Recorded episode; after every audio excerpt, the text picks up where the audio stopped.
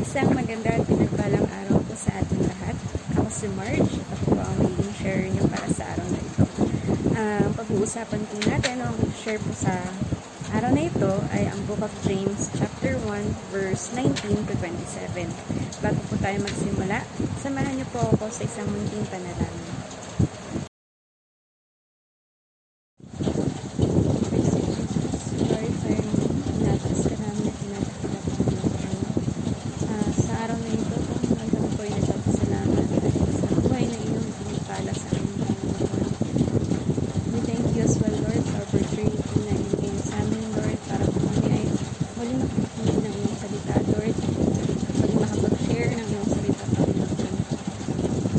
Sang.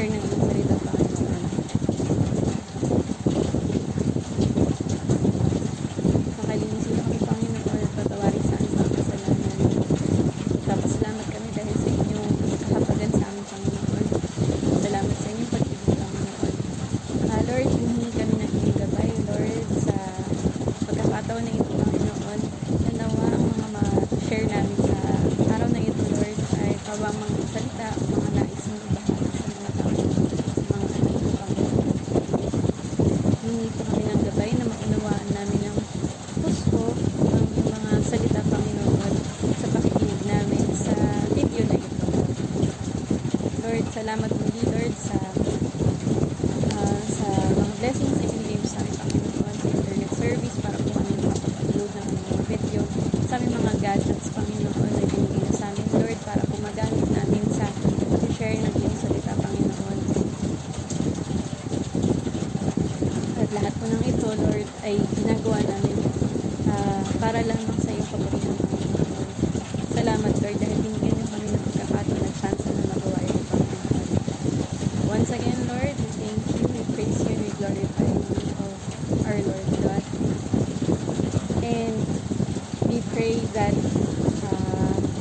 during this video and after this video uh, maging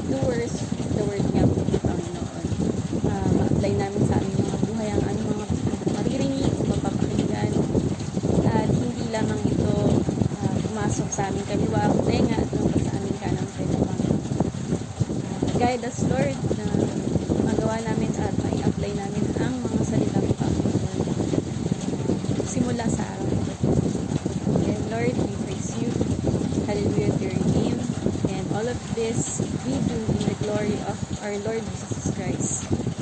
Amen.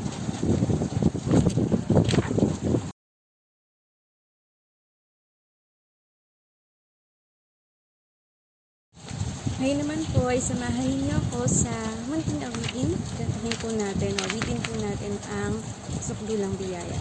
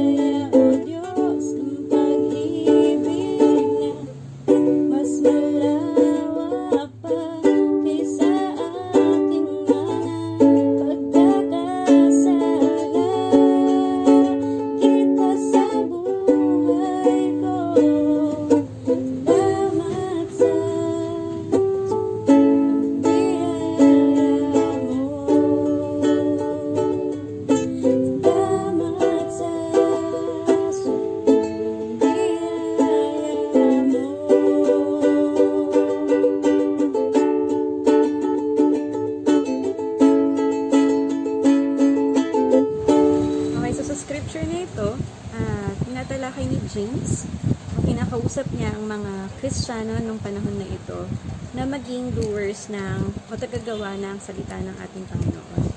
Uh, nasa tingin ko naman po ay hanggang ngayon ay applicable pa rin po sa ating uh, sa mga Kristiyano sa panahon na ito. Uh, hindi lang tayo dapat basta maging taga, tagapakinig, pero dapat i-put into action natin ang faith natin kay God. So, samahan niyo po ako na basahin ang verse 19 or ang James chapter 1 verses 19 to 27.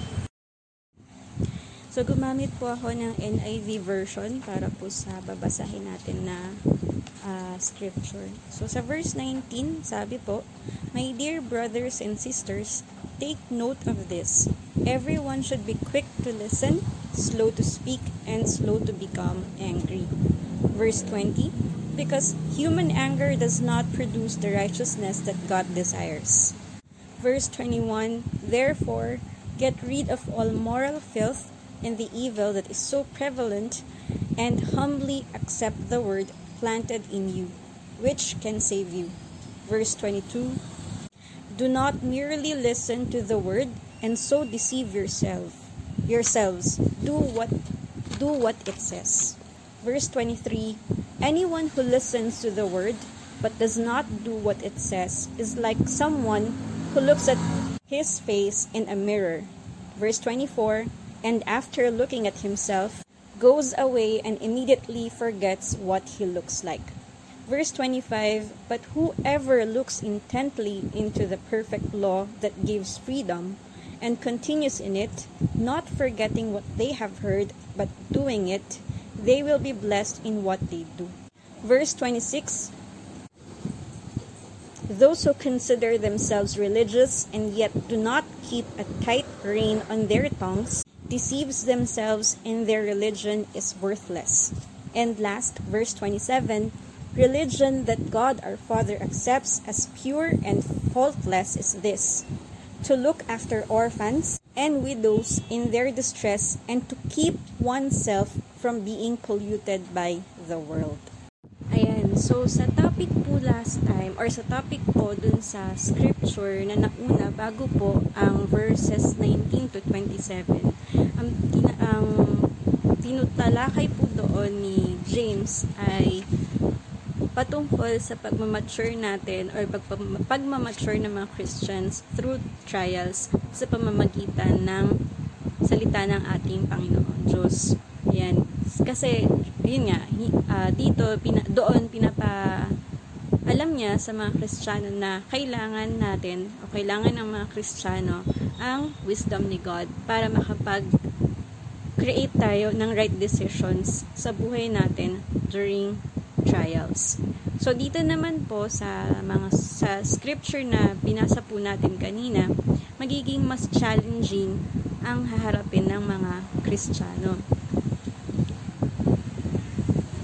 Kung babalikan po natin yung verse 19, ang sabi po sa verse 19, My dear brothers and sisters, take note of this. Everyone should be quick to listen, slow to speak, and slow to become angry. Madalas kasi sa buhay natin, uh, ang bilis natin mag-react sa mga bagay-bagay kahit hindi natin nauunawaan talaga ang ibig sabihin ng mga sinabi sa atin o yung mga action na ipinakita sa atin kahit hindi talaga tayo nakinig din talaga. Madalas pa nga, ang mga reaksyon na ito ay dala ng inis o ng galit natin na sa dulo, sa bandang huli, ay pagsisisihan natin. So, sa verse 19, may tatlong uh, in-emphasize po dito. Sabi, quick to listen, slow to speak, and slow to become angry. So, sa passage na ito, sinasabi po ni James, o sinulat ni James ang uh, passage na ito para uh, babala, para balaan, babala, para balaan ang mga believers against sa self-deception. Uh, ibig po sabihin, self-deception ay i-allow ang, ang sarili na maniwala sa mga bagay na hindi makatotohanan, unvalidated feelings, uh, idea, or sitwasyon na hindi totoo. At sinasabi niya rin po dito na, dap, na uh, or na dapat ay mag-pay attention or maging careful tayo sa pagheed ng Word of God or paghanap sa Word of God. For faith comes by hearing and hearing by the Word of God. So, ayun nga, in our words and our actions, dapat nga po tayo ay um, makapagbibigay ng honor or pagpupuri sa ating Panginoon. Na dapat nga po tayo ay maging quick sa pakikinig ng mga salita or words of wisdom na, mga, na manggagaling po sa mga scriptures.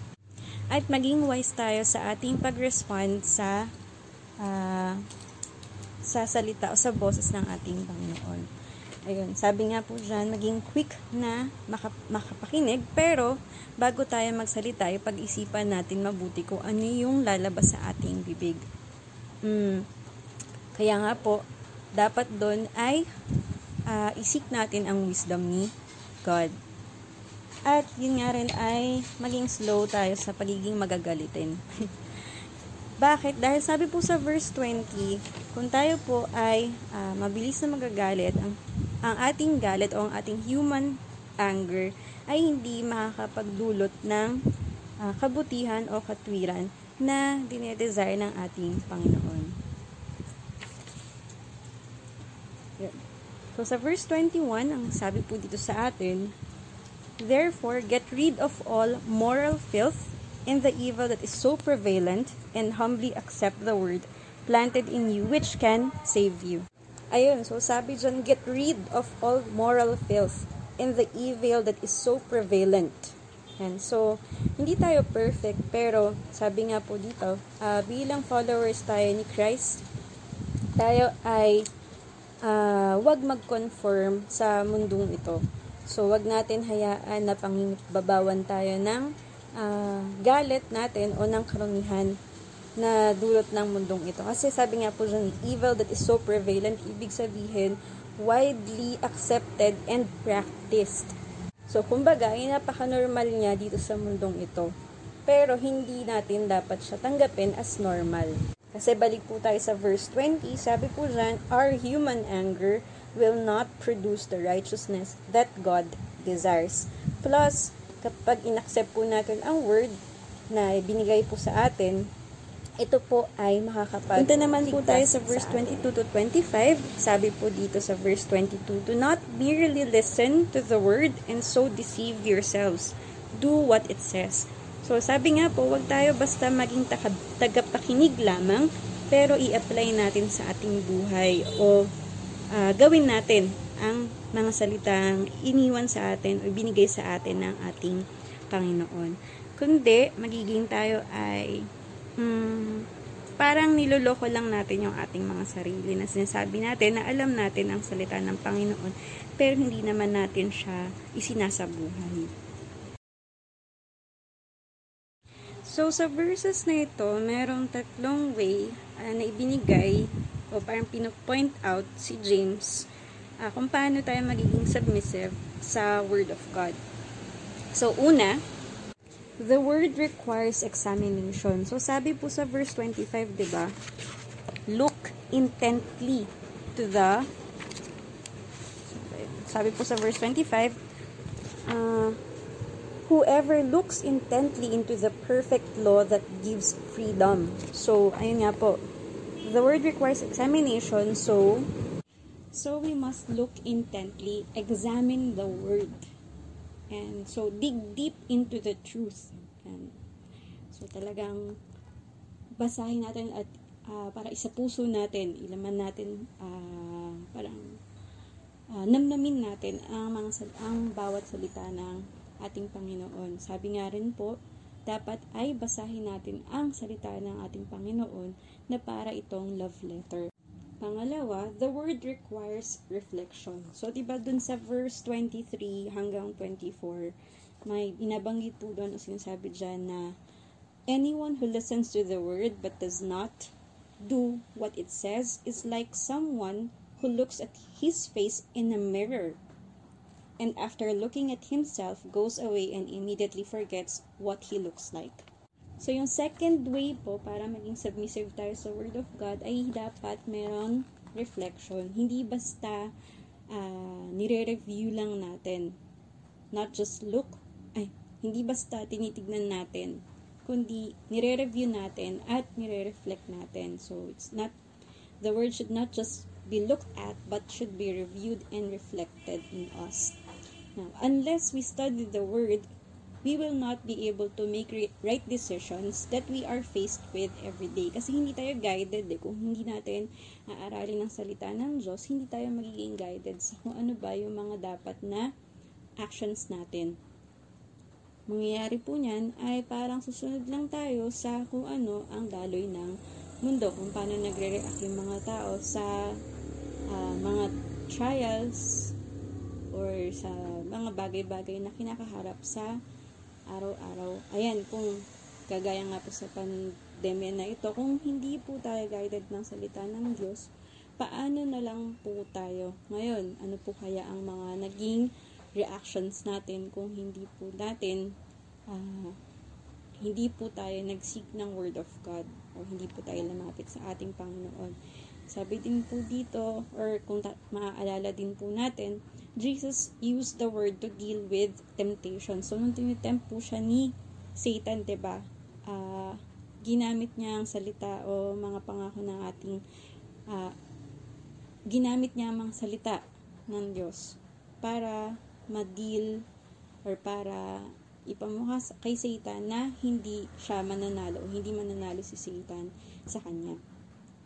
And Ganun din po, we can only use the word if we know the word. So, same po, kung alam po natin yung uh, naunawaan po natin o alam po natin yung salita ng Diyos, hindi based sa ating sariling understanding, kundi sa wisdom na ibinigay sa atin ng Panginoon, saka lang po natin magagamit ang salita ng Diyos o salita ng Diyos sa uh, mga hinaharap natin sa araw-araw. And the third way, the word requires a response. Sabi nga po dun sa verse 25, di ba? Uh, looks intently into the perfect word, uh, law that gives freedom and continues in it, not forgetting what they have heard, but doing it. Yan. They will be blessed with what, with, or they will be blessed in what they do, not forgetting what they have heard, but doing it. So, the word requires a response. So, practice sa buhay natin. Dapat ma-practice natin itong, itong, mga, itong mga salita ng ating Diyos sa ating buhay. So the Word of God will serve as a mirror to show us the truth about ourselves. And if we'll only do good, if we apply it to our lives. Ayun. Diba? Yun nga po sabi, diba? Uh, doing it, they will be blessed in what they do. Now, sa verse 26 to 27, balikan po natin, no? sabi po dyan, those who consider themselves religious and yet do not keep a tight rein on their tongues de- deceives themselves and their religion is worthless. Religion that God our Father accepts as pure and faultless is this, to look after orphans and, uh, and widows in their distress and to keep oneself from being polluted by the world. So, sinasabi po dito that we must be moved by God's word. Yan. So, we need to stop giving God worthless religion. So, ayaw po ng ating Panginoon ng worthless religion. Hindi yun enough para, or hindi enough na tayo ay nagpapakita lang sa church every meeting dapat meron tayong change na ma-experience. We should be changed through our knowing Jesus Christ as our God, as our Savior and Lord. Yan. And dapat po ay makikita yon sa ating mga actions. Kasi once we have truly accepted Jesus in our lives, we should um, dapat po tayo ay na-transform na. So dito hindi dapat basta i-acknowledge lang natin yung God's word pero dapat po ay maghanap tayo ng practical ways na kung paano to dapat na-apply. So, isa na nga po dyan ay yung slow to speak or anger. Ibig sabihin na control natin ang ating speech. Yan. Nalilive out natin yung word to show care for others. Kasi people matter to God. People should matter to us too. And, yun, look for the opportunities not on what we cannot do pero dun tayo sa mag, ah, maghanap tayo ng opportunities kung paano tayo mag-shine. Paano natin, paano tayo mag, ah, paano natin maipapakita na Jesus is with us or Jesus is in us. Yan. So, let your light, sabi nga, di ba? Let your light shine before others that they may see your good deeds and glorify your Father So, yun po. heaven. iwanan ko po kayo ng ah, tanong na ito. Yung, how will we receive the word? So, ano pong gagawin natin para matanggap natin yung salita ng ating Panginoon? At pag natanggap po natin ito, will we just acknowledge it by listening? Or will we acknowledge it by reflecting, examining, uh, submitting to it, and responding by application? Ayun. So, ah doon po natatapos ang ating sharing sa araw na ito. Again, bilang mga Christians, dapat po ay mas maging cautious po tayo sa ating mga ah, salit, sa ating mga is, ah, iniisip, salita at gawa sa ating mga pagdidesisyon, hindi lamang po dapat natin inaasa to sa ating sariling pangunawa, kundi dapat po ay sinisik natin o hinihingi natin ang guidance o gabay ng ating Panginoon. Hingin po natin ang kanyang wisdom para po tayo ay makapag ah, desisyon o makapagbigay ng tamang desisyon sa mga bagay na hinaharap natin sa araw-araw ng ating buhay. So, magkita-kita po tayong muli ah, sa susunod na linggo, susunod na week para sa mga videos or para sa aming mga online devotion sharings. Ah, paalala lang din po na sa darating na ah, Sabado meron pong prayer meeting sa church. Ah, pero kung hindi po tayo makakadalo ay ah, tayo po ay sumabay na lamang po sa panalangin ng 6 o'clock para sa Philippines and Israel. At ganun din po meron tayong Sunday service ah, na magaganap ng 8 a.m. hanggang 10 a.m. Live stream po ito sa Facebook account ni Pastor Edwin Ramos. Maraming salamat po and God bless to everyone.